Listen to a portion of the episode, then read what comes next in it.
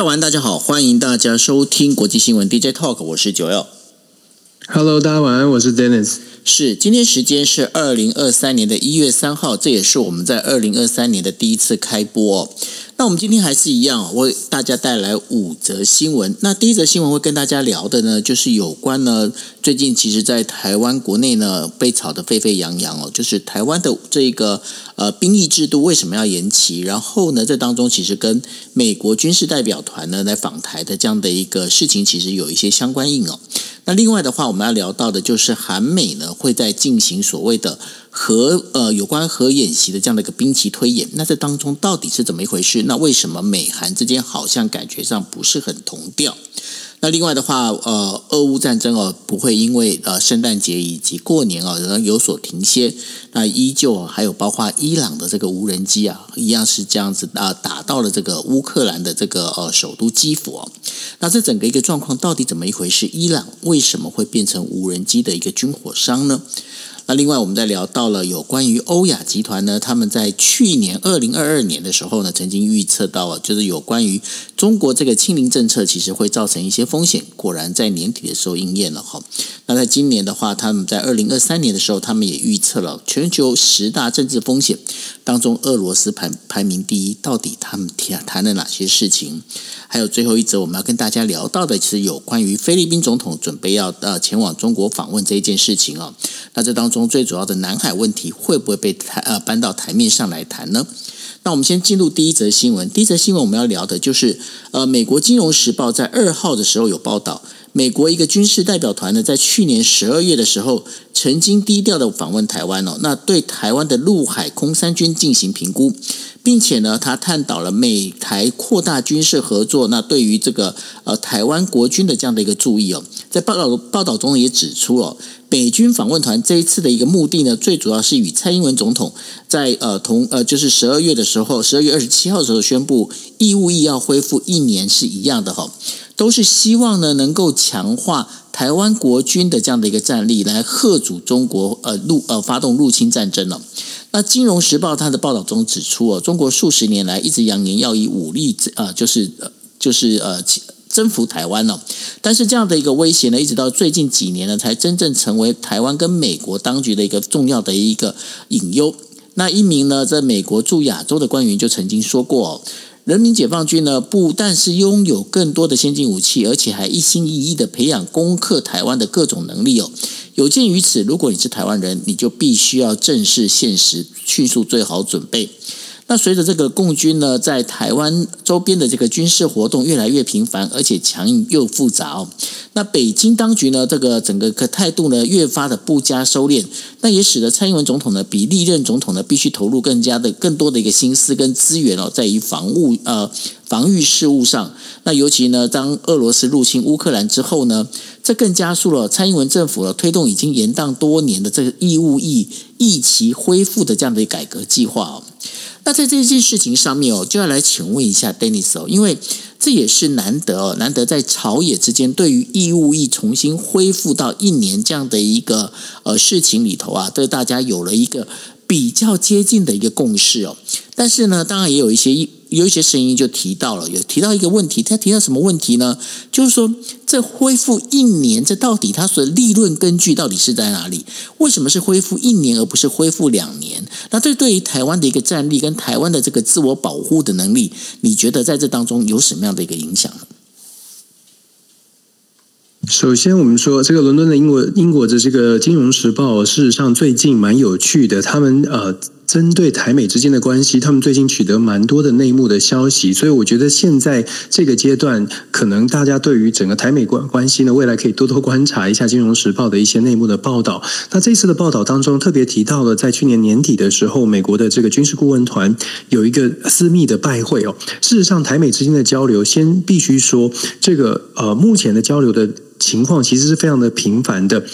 媒体报道的、没报道的，其实相当的多。像是国会的幕僚团，其实陆陆续续也一直都在台湾呃做一些参访。那对于台湾的问题呢，事实上，美国现在最关键的就是台湾的自我国防，就是自我防卫的能力，是不是真的有强化了？我们知道美中之间的关系现在是非常非常紧张的，所以美国在整个印太战略当中，它除了北部的东北亚的韩国跟日本，希望可以跟美国站得更近之外，它也非常希望站在第一岛链非常重要的位置的台湾，可以跟美国也稍微的有更紧密的合作。那当然，其中一个部分就是台湾自己自己的自我防卫的力量要加强。刚刚九又提到了，其实现在很难得的，也就是这呃吵了很多年的，比较难得的是台湾现在总总算呢是。有正视台湾的自己的国防，国防要做好准备的这个问题，所以在这个问题上面，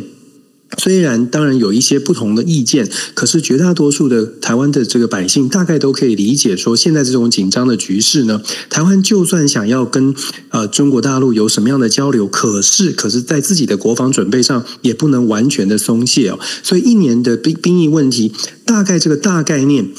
绝大多数的，我相信大部分的台湾百姓，从民调看起来是可以接受。问题是，这个一年的兵役延长之后，他的细部的训练才是我们后续要讨论的话题。也就是这一次的《金融时报》的这个讨论当中，也特别讲到，他们去采访了美国的智库，也采访了当然台湾的这个参谋总长前参谋总长李锦李启明将军，也是在《金融时报》被访问的对象。他们都谈到了一点，就是一年的兵役制度延长是。早就该做，那现在终终于做了。可是这真的只是强化台湾国防的非常小的一步，因为接下来最重要的问题是，到底要怎么规划现在多出来的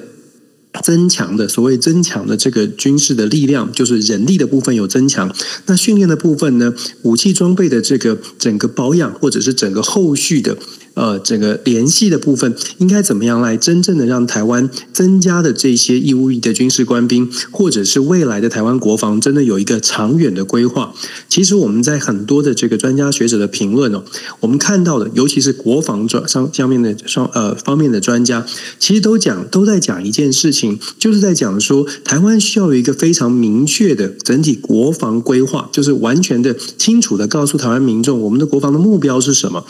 基基本上，我们知道，其实两岸的军事实力确实是很面对现实的，是有一段的差距。可是这个差距不代表说台湾就是哦，只能只能完全的接受呃任何的要求，而是台湾要做好怎么样的准备，要做到什么样的准备，国防的目标设定在哪里，确定之后，整个告诉呃非常清楚的告诉台湾的民众，可能这个对于整个国防，不管是。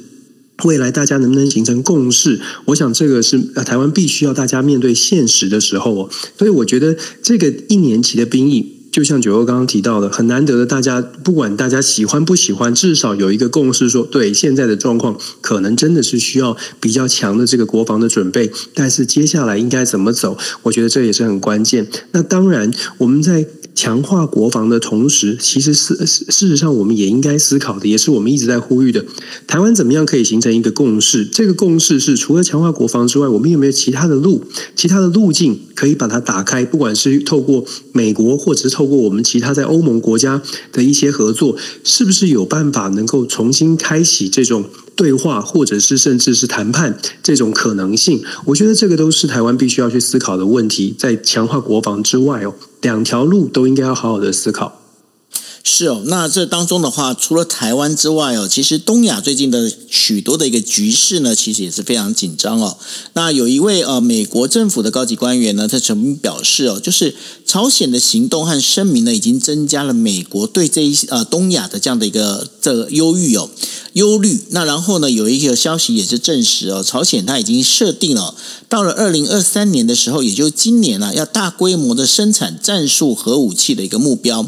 但也使得美国和韩国的军队呢，正在计划举行兵棋推演，以对抗呢朝鲜使用核武器，并且呢强调这个将有一个必须迫切需要加强威慑的这样的一个能力哦。而韩国总统尹锡悦呢，在呃。一月二号的时候，接受韩国媒体报道的时候，也表示哦，美韩两国之间呢，正在讨论联合呃核计划还有演习的相关方案哦。但是美国政府的一个官员呢，他就在强调，他说，美国和韩国呢是正在努力的加强延伸威慑哦，那包括了这个兵棋推演，然后共同的这个应对哦。包括朝鲜使用核武器在内的各种情况。那这个部分的话，其实尹锡悦跟美国在呃，就是谈到有关美韩之间扩大计划的信息共享、演习还有培训的言论，其实是一致的。他也说了，就是这个当中也强调了美韩之间防务合作并没有动摇。但是呢，美国总统拜登呢，在一月二号的时候，在被白宫记者问到了是否在讨论有关于跟韩国联合进行联合的这个核演习的时候呢，那这个国家安全委员会的这个发言人呢，在最后的一份声明当中也说了，就是呃，拜登总统也曾经说过，我们不是在讨论联合核演习，因为毕竟韩国并不是一个永和的一个国家哦。那针对拜登呃拜登总统这样的一个言论呢，那韩国呃青瓦台呢在三三号的时候重生了，正在就美美国持有这个核力量的部分呢，在进行讨论、讯息共享哦，那还有包括联合规划跟联合实行这样的相关的一个计划。那在这件事情上面呢，就感觉上好像美韩之间对于这言论好像不是那么的一个同调哦。那这当中的话，尤其是因为最近的这个我们在讲朝鲜，也就北韩呢、啊，他在实行的就是一直在强。就在强调他们在有在进行所谓的这个所谓的核武器相关的这个试验哦。那对于这整个事情来说，Dennis 为什么呢？就是美韩之间对于核武器这件事情，就是核演习的这个推演这件事情啊，会那么的谨慎，而且彼此之间不同调，最主要原因到底是在哪里？我我觉得这个还是非常的这这个问题其实很紧绷，就是说韩国的南韩的总统尹锡悦，其实我们知道他上任之后呢，他采取的路线确实是比较强硬，就对北韩的问题他比较强硬。那强硬到什么样的程度呢？包括了对。我们知道九二里常常跟我们提醒哦，韩国跟日本之间的关系其实它有一些历史的一些恩怨情仇。可是尹锡悦感觉上任上任之后，因为要处理北韩的问题，确确实实在过去跟跟过去很不一样的是，他跟日本的关系有在拉近，而且呢，他跟美国基本上有点想要走上所谓的美日韩三国同盟的一种概念哦。所以尹锡悦其实。透过跟日本、跟美国的连结，再加上自己在韩国内部强调所谓的军事上面的准备，其实他对北韩的回应都很强硬。那北韩其实。当然，二零二二年创纪录的这个飞飞弹试射的次数，也证实了北韩确实也对于尹锡悦是非常不爽的。甚至在呃二零二二年年底的时候，金正恩还公开的表达表达了韩国毫无疑问是北韩的最大的敌人。然后呢，在二零二三年开开春的第一件事情，居然就是呃开除了在韩国军事在北韩军事军事权力上面位居第二位的这个朴正天哦，军事委员会的副主副主席。就等于是仅次于金正恩一人之下万人之上的这个军事位置位阶的人，开除他主要的原因是因为过去的一段时间，普啊金正恩其实一直都想要强化所谓的核子核子武器的使用跟扩张他的这个力量哦，可是似乎朴正天没有完成金正恩的期待，那所以他在二零二三年做的这个动作，就更加的加深了未来朝鲜半岛可能真的出现核子。这些武器使用的可能性，那当然，韩国呢，这个尹锡悦他的这个表态，其实也是某种程度想要呈呈现的是，要告诉北韩，如果你想要使用核武器，那么我们有美国的支持，也不会，就算我们目前没有核武，自己本身没有核武器。但是也有一定的贺阻作用，因为美国跟我们站在一起。可是现在很显然的，拜登所表达出来的意思是不希望这件事情真的能够真的扩大，因为对北韩，其实美国也在琢磨，北韩到底要打打这个核武器的牌，是玩这个，是把它当成谈判桌上的筹码，还是真的会用啊、呃、拿来做使用哦？其实美国也在琢磨当中，所以我们可以看到，尹锡悦虽然谈到了这件事情，他。讲的，我们我会觉得他个人觉得他讲的比较快。当然，韩国官方是讲说，因为双方的翻译或者是名词的意意义不同哦。他讲的尹锡悦讲的是，双方在核子武器上面会增加情报的交流啊，或者是在操作上面怎么样的互相合作。可是因为尹锡悦讲的感觉起来像是美韩已经进入到韩国也可以有部分的这种使用权或操作权，可是美方其实并没有真的达成了这个。呃，让给韩国来做操作，或者是让韩国真的也也有相相对应的这个发号施令的权限。目前美方还没有做出这样的一个决定哦，所以拜登总统事实上赶快去做出这样一个呃声明，事实上也是在朝鲜半岛好像是在整个升温的局势当中想要踩踩下这个刹车。所以我们在看韩国，其实韩国尹锡悦我们可以看到他上任的时候，其实他的这个民调并不是非常理想，有很多的风风雨雨。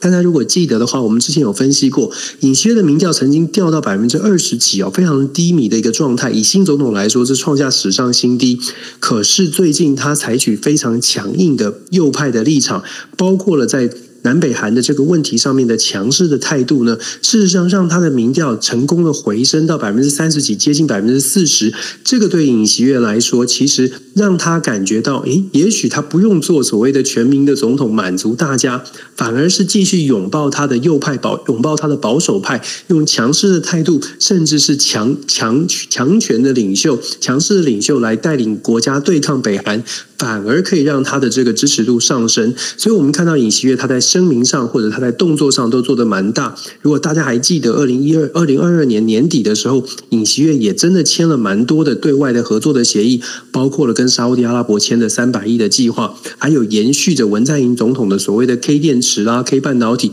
都在继续的努力哦，所以尹锡悦现在的做法重重伤，然后强势的这个呃国防的准备，其实他又走走回了右派的这个路线，那当然也 真的确实帮助他至少把他的基本盘拉回来，这个对尹锡悦来说是一种鼓舞的作用，但是我们也同时会去担心说，那这样的一个路线继续下去。恐怕恐怕北韩感觉到的威胁会更大，那当然北韩也会更强势来做回应。我们会说，朝鲜半岛的南北韩之间的这个冲突或者是纷争呢，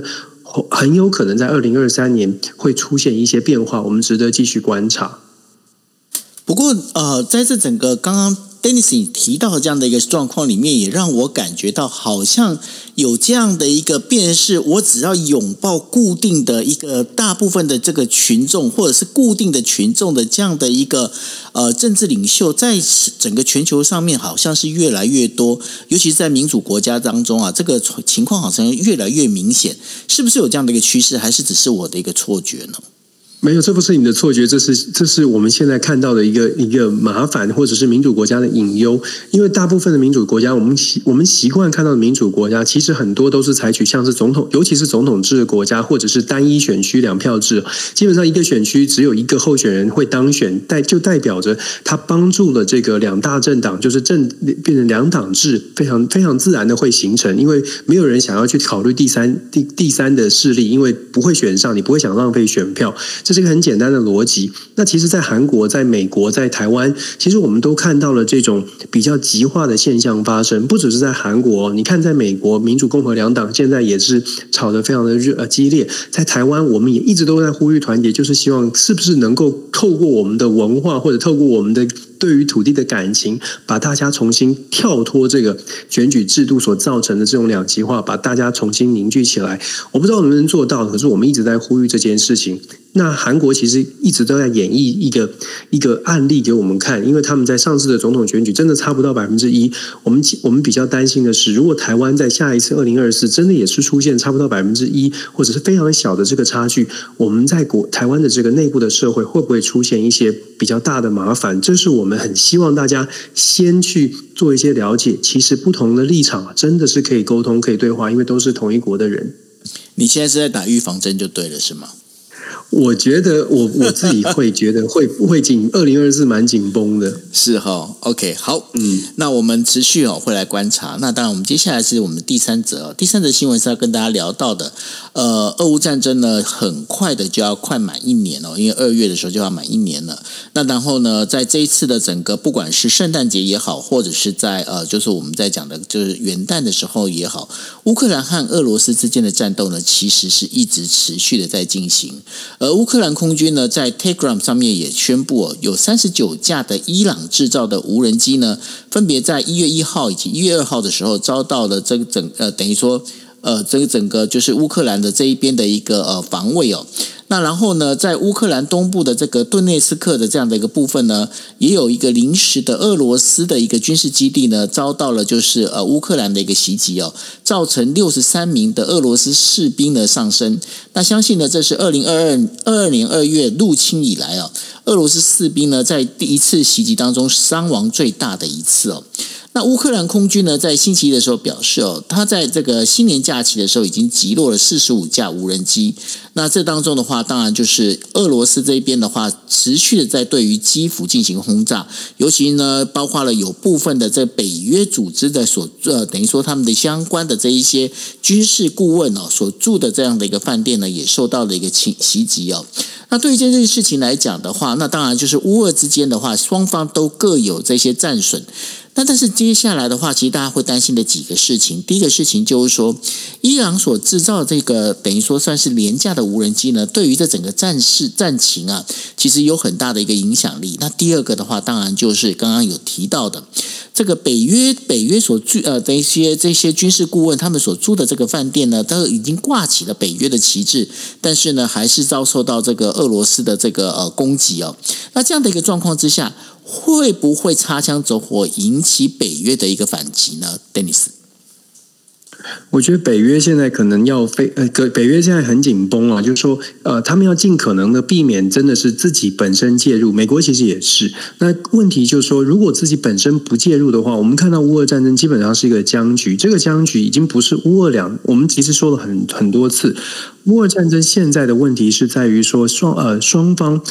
都在找后面的这个支支持的力道，能够源源不绝的来注入。问题是这个注入的力道呢？现在看起来，我们可以看到，俄罗斯在二零二二年年底的时候去跟中国的习近平做一个谈判，看起来双方关系会更紧密。然后现在又看到了伊朗对于俄罗斯的军事上面的援助，在无人机的部分也进行了大规模的这个交易或者是援助。然后俄罗斯又在能源的问题上面，虽然欧盟实施了所谓的这个呃能源的这个这个呃顶。顶就是一个 cap 就是一个呃价格的价格上限。问题是没有对俄罗斯造成太直接的、太大的冲击，导致俄罗斯在经济上面虽然有经济制裁受到了压力，但是也没有到断缺断炊的问危险。再加上有中国、印度、土耳其、南非这些国家还在跟俄罗斯进行一些经济上面的往来，导致俄罗斯在经济上面至少没有没有完全的失去它的跟这个财源，然后再加上军事上，他抓上了。伊朗提供了无人机，又找到了白俄罗斯跟长期以来的是相相他相对的这个小兄弟们呢，像哈萨克啊这些中亚的国家，都可以给他相对的军事上需要的支持。等于是俄罗斯在这场乌俄战争，如果真的要打持久战，感觉普丁已经找到了他。需要的支持。那在乌克兰方面呢？他们受到的这些冲击，除了战争上面的损失之外，在民生经济的基础建设的损失，恐怕对乌克兰才是比较大的打击，因为影响到的是民民众的生活，而且因为缺水缺电，导致西方国家给俄给乌克兰的支持。不仅仅是在军备上的支持，还要给经济上物资的支持，否则连水电都没有办法供应，乌克兰没有办法撑下去。那当然，这也对于欧洲国家带来了更大的冲击。所以我们担心的是，或者说我们要思考的问题是，乌克兰如果想要继续打这场持久战，它不仅仅是士气需要持续的维持这个高昂的斗志，还需要西方国家。摆脱他自己国内的一些压力，持续的给这些这些呃这些援助哦。那如果说西方国家，尤其是美国跟欧盟，在考虑或者北约组织考虑了之后，或者是长期这样延续下去之后，就会发现。与其这样援助，或许真的最后釜底抽薪之计就是真的是自己介入。所以刚刚九号问说，北约会不会要要介入，或者是怎么样可以可以可以避战？我觉得现在就变成北约或者是整个整个西方国家要思考的是，如果一直这样的持续战消消耗战下去，消耗的不仅仅是俄罗斯，也会消耗到西方国家。尤其是我们知道，二零二三年大家都在预期经济不会太好，都会相对的投资都会相对的保守。对于整个俄乌克兰。的后续后后方的这个支持的力道，就是能不能维持得够久？如果没有下定决心，真的有感觉起来，就说哦，西方国家有这种，我们绝对不能输，输了之后就变成入侵者，居然可以得到他们所要的，有这种觉，如果没有这种觉悟的话，那就不会。让这个北约或者西方国家真的自己去介入这场战争。可是我们也知道，无奈的是，如果不自己去介入这场战争，事实上乌俄之间的这场争斗斗争呢，呃，也许就是呃，就是很持久的，或者真的乌克兰会被迫的。啊、呃，做出一些妥协，这个就变成我们在呃接下来在二零二三年看到乌俄战争后续去可以可以去观察的。可是我没有办法太乐观的去看到说乌克兰一定会战胜，因为我我觉得现在的状况，呃，以乌克兰跟俄罗斯之间的这种。实力的差距以及现实的考量，我们只能说最终可能会是一个某种程度的协议。可是这个协议没有办法，我我自己会觉得没有办法很乐观。当然，我们希望都是希望最好，可是抱持着最务实的务实的这个预测，就是可能没有办法太乐观。是哦，那这当中的话还包括了，其实呃。在去年圣诞节的时候，也就是十二月底圣诞节的时候呢，呃，泽伦斯基他访问了美国，有一个闪电的一个行程哦，那当然也到了国会。你觉得这个部分的话，是不是也代表的，其实乌克兰也开始在找一个如何从这个战争当中找一个下台阶下来的一个趋势呢？我觉得乌克兰应该是呃对访问美国这件事情，当然是他们再次的去希望可以得到一些支持。可是同时，确实也像你刚刚说的，有一种可能是。寻求跟西方国家去做一些咨询，到底接下来这场战争的后续应该如何来发展？因为以乌克兰，包括人，我们说很现实，真的是很现实的说，以人口、以军事的实力，现在的乌克兰打的不是自己的资源，是全部都是西方国家的澳元。那这个这样的打法打下去呢，对于西方国家就变成说，乌克兰现在是完全仰赖着西方国家后续的这个等于是内力的补补助哦。如果这个内力一旦断了，乌克兰自己。也很清楚知道自己没办法再打下去，那这也是为什么访问美国除了得到支支持之外，也更进一步的去希望可以了解说，那现在西方国家到底期待乌克兰，或者是希望这场战争的发展是什么？那乌克兰可能自己是内部也要去考虑现实的问题。这个听起来都不，就是说，如果我们站在所谓的政治正确，或者是很希望所谓的自呃自由战胜专制，或者是。这个呃，被入侵者战胜入侵者，我们都很希望像电影情节一样，就算马就可以马上的反转。可是现实，我们可能要必须要考量的是，怎么样才可以帮助真正的帮助到乌克兰？我想，这个对于北约组织，对于欧洲国啊西方国家来说，也是一个很大的难题，因为又不能够让面子上面好像挂不住，可是又不能够。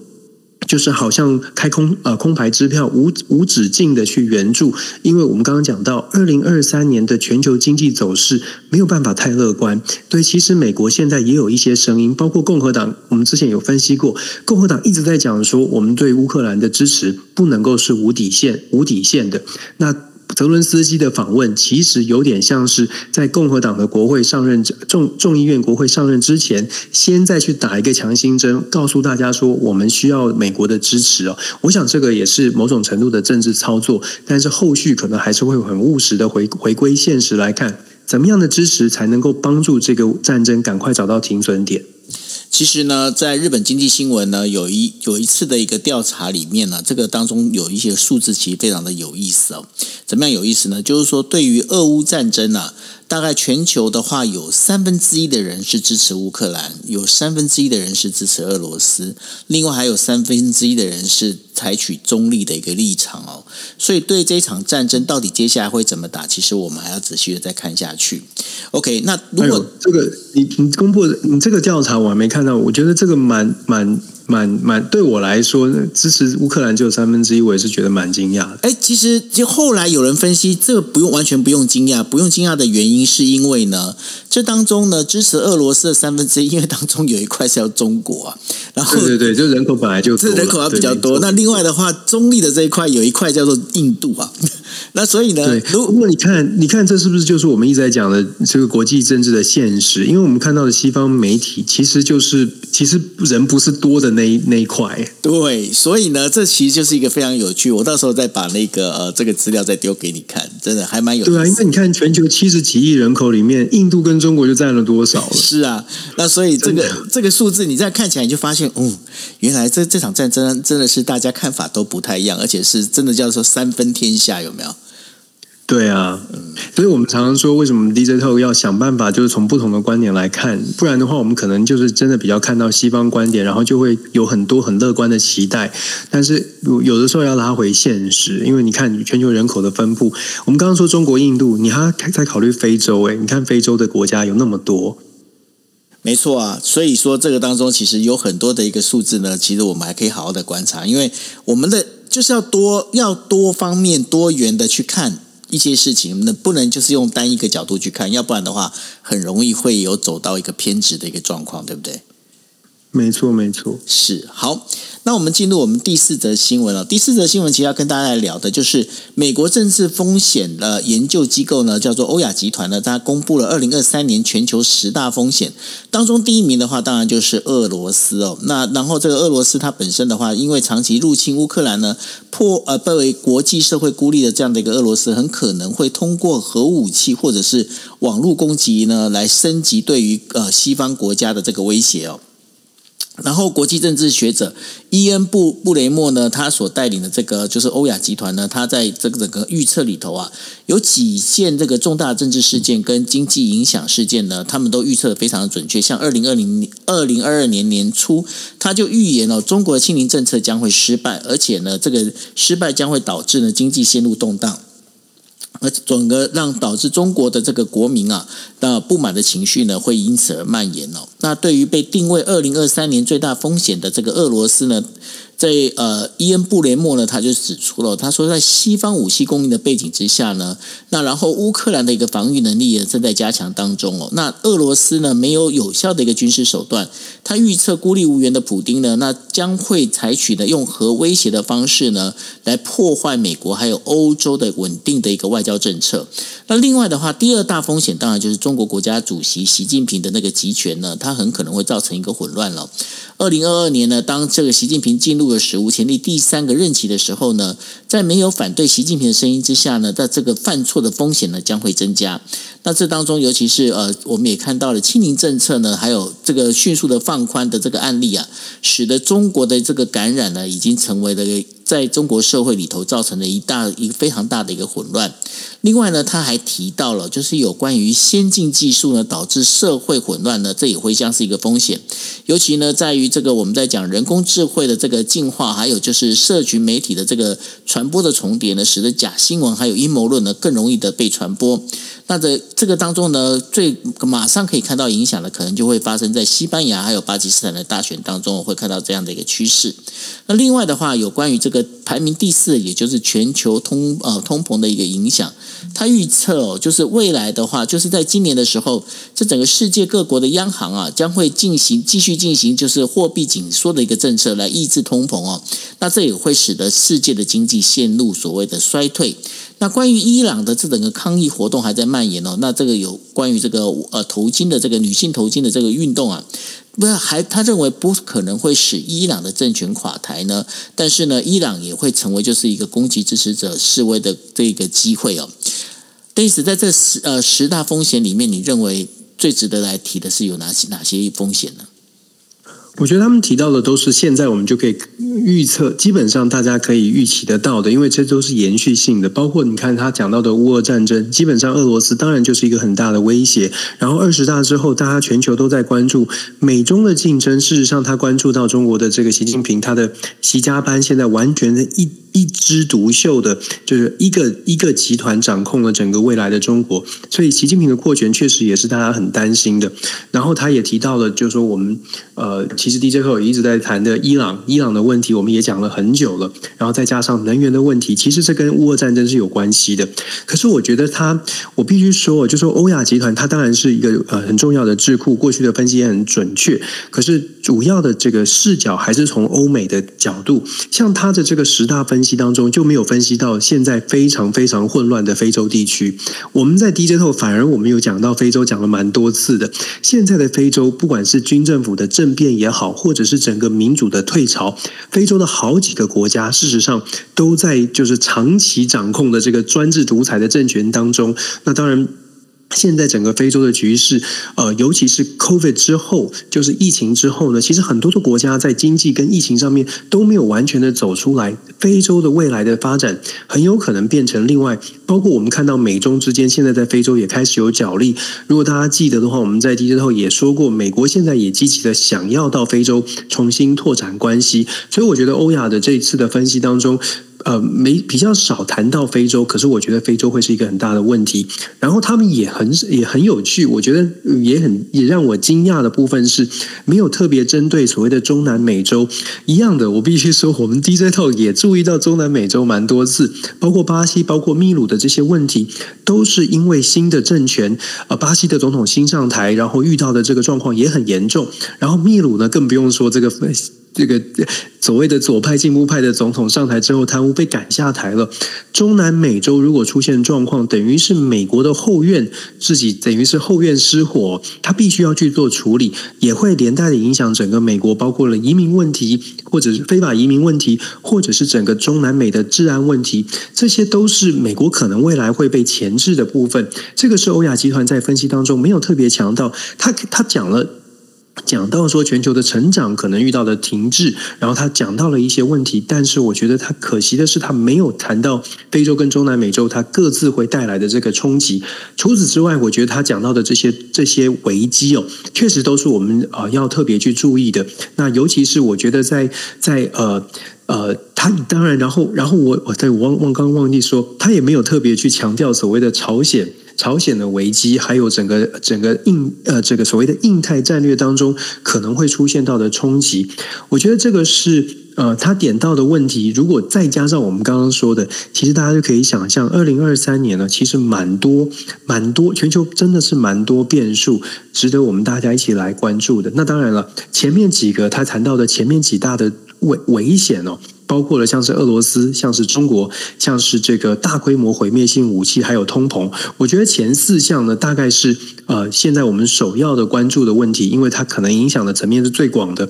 可是其他的各区域的问题也是我们要去关注的。那当然还有一些小问题，像是可能大家已经再也不记得的所谓的缅甸、东南亚地区的这些民族化的问题。缅甸跟泰国也没有什么人关注，可是其实它也是一个区域，在区域内恐怕也是一些危机。未来在二零二三年也要后续来啊、呃，后续来关注的，所以我觉得，嗯，就说呃，我只能说了，二零二三年大家可能继续 follow DJ Talk 吧，因为很多的变数是需要多一点的讨论的。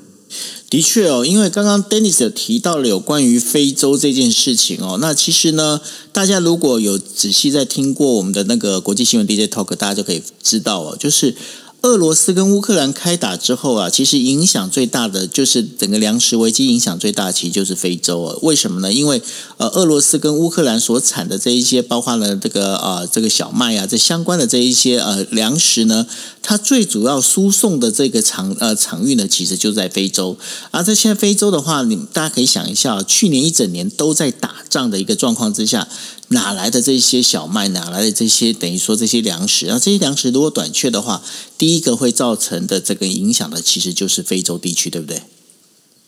没错啊，而且你知道粮食啊，粮食能源的短缺，对一般的国家可能还想说，哎，我们用其他的方式到别的国家去采买或者是调配。可是对非洲这些发展中的国家，它粮食出现了危机，就是民乱，就是就是军政变，军事军事政变。所以对非洲来说，它的冲击不只不仅仅只是可能政府的财政出现问题，或者是政府可能在供应粮食出现问题，它会直接影响整个政权被推翻，政权被推翻，人民的生活更大的更受到更大的冲击，政权不稳也会连带整个造成非洲周边的可能这个国家的政权出现动荡，隔壁的国家马上就起了效尤，这在非洲很常见。所以，我们看到非洲，这也是为什么我们刚刚提到的说，非洲国家在二零二三年如果出现比较多的变化，事实上对于全球的呃整个局势也会有很大的影响的。这也是为什么我们 DJ 套一直在谈，常常谈这个冷门话题，因为我们觉得牵一发动全身，真的要多看看。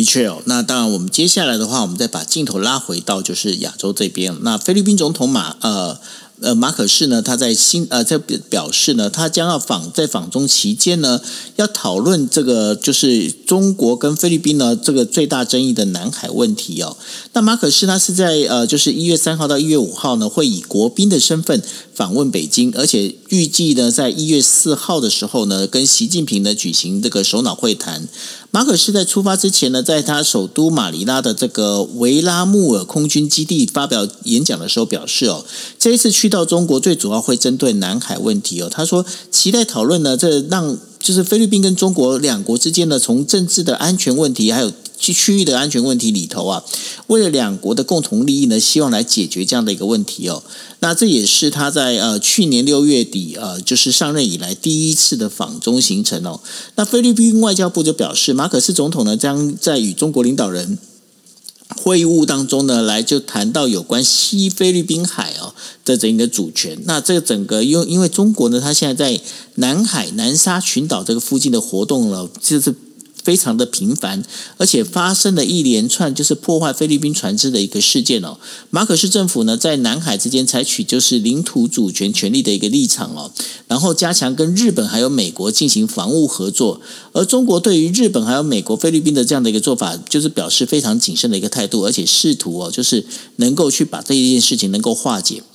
但是你觉得马可仕这次去中国跟呃习近平见面之后，在有关于南海问题上能够达到一个结呃找到一个结论吗？我觉得不会，我但是我觉得他们两个会就是中非之间会相对来说，如果说真的关系变得好一点点的话，大概在南海问题上会双方稍微的低调一些。当然这后续要的有待观察。可是我觉得在马可仕小马可仕他走的这个他自己。主主打的所谓的经济务实路线哦，事实上你可以看到他这一次呃访问中国，一月三号到五号访问北京的这个行程呢，是马可是上任之后第一个国事访问。他虽然之前在就任之后，事实上已经访问过美国，可是那个访问是到联合国去做一个公开的出出席联合国的会议，发表演说，那个是出席联合国的，并不是访问美国。所以他真的第一个作为菲律宾总统第一个访问的国家就是中国，而且呢，他在访问中国的这个行程当中。也预计要签下好几个 MOU，以及所谓的跟中国的之间的所谓的资金的往来，外国投资、外国直接投资。中国在这一次呢，预计要投资呃菲律宾十五亿人民币，这些都是非常务实的部分。这也是我们看到的小马可是他所。所号称的，就是他上任之后，希望把菲律宾的经济为以经济发展为第一要务。过去我们知道，在前总统的时期，过过去几任总统，菲律宾基本上在美中之间都在找他平衡的位置哦。那当然，过去可能我们会看到，有的时候往美国，有的时候往中国。有些人觉得说菲律宾的这个外交政策摇摆不定，可是就从菲律宾的角度来说，其实他们都一直在寻求自己最有利的位置。小，我觉得小马可是上任之后也是如此。他现在虽然在印太战略当中表达对美国跟美国的走得蛮近的，现在是走得蛮近。可是，在南海的争端上面，他也知道跟菲律跟中国之间有一些争执。可是，同时小马可是又知道，所谓的中国的一带一路，或者是中国的资金和市场，都是菲律宾所需要的。所以，我们看到这次的国事访问当中，他有签很多的协议。虽然他在这个出访之前呢，特别去强调说南海的主权菲律宾是寸土不让，可是同时他也表达出一些善意。所以，其实菲律宾还是在某种程度玩这种所谓的对冲或者是啊平衡的这种两手的策略，希望经济上面跟中国保持一定的关系，在主权上面跟中国做出一定的协议，双方有某种程度的默契，不要出现太大的冲突，用这样的一个方式呢来跟中国交往，同时也拉着美国在后面作为他的后盾。所以我觉得菲律宾现在还是在操作中美之间的一个杠杆，只不过这种杠杆哦。最终会不会出现一种，会不会出现中美双方都对菲律宾有所不信任，或者是因为中美双方都需要菲律宾在南海地区提供更多的情报啦，或者是支持，或者是经济上面的一些合作，是不是让真的会让菲律宾可以从中得利？我觉得这是我们可以观察的。尤其在台湾，我们就一直在想说，周边的国家到底怎么做，在中美之间到底怎么样来面对，是我们可以参考的。当然，台湾的状况比较不一样。毕竟其他的国家并没有中国想要所所谓的呃所谓的这个大统一的这个这种这种啊压力，或者是这种思这种想法哦。所以我们看待其他的国家，所以所以可以稍微想一想他们是怎么运作，然后想一想台湾在现实的这个条件当中有什么可以参考，有什么可以呃可能要避免的。我觉得这都是为什么我们要去了解周边国家的动作。是的，那所以对啊，所以这个部分的话，也是我们要持续的去观察的哈。那这以上的话，是我们为大家带来的五则国际新闻哦。那这也是呃，二零二三年呢一月开始的时候，我们第一次的跟大家的做一个呃，等于说呃，这个算是录音哦，来广播这样的一个内容。那 Dennis，我想请问你哦，你在二零二三年的时候，你的工作会变得比较忙吗？二零二三年蛮多蛮多事情的，因为二零二三年我打算要成立一个研究中心，哦、那所以工作会工作量会比较大一些。OK，那其实呢，我也是哦，因为我二零二三年大概呃会有很很频繁的会飞日本，然后包括有一些因为要带台湾的新创团队呢，要到日本去落地哦，那有一些相关的日本非常重要，对，非常重要，因为我们在讲说台日之间呢、啊，其实。呃，不仅是国防啊，我们在讲经济安保也是非常重要的一个概念哦。所以说，怎么去强化台湾跟日本之间的一个合作？尤其大家如果知道的话，现在在呃，就是九州熊本这一边的话，台积电它的一个建厂在二零二四年准备启动。那当然，接下来的话。呃，在熊本会有更多的台湾人会进驻哦。那会进驻之后，那未来该怎么走哦？那这都是我们必须要去呃去等于说去关注。那二零二三年的话，就是在今年的话，我在对日本的这边工作也会比较多。那为什么会提到这件事情呢？其实我这边的话，我自己是有一些想法哦。就当然也是刚好在这个节目里头啊，跟大家可以先聊一下的。也就是说，我有想法，就因为我们过去哦，我们呃 DJ Talk，我们在过去的话，大部分我们都是在 Clubhouse 上面直接在做直播嘛，对不对，Dennis？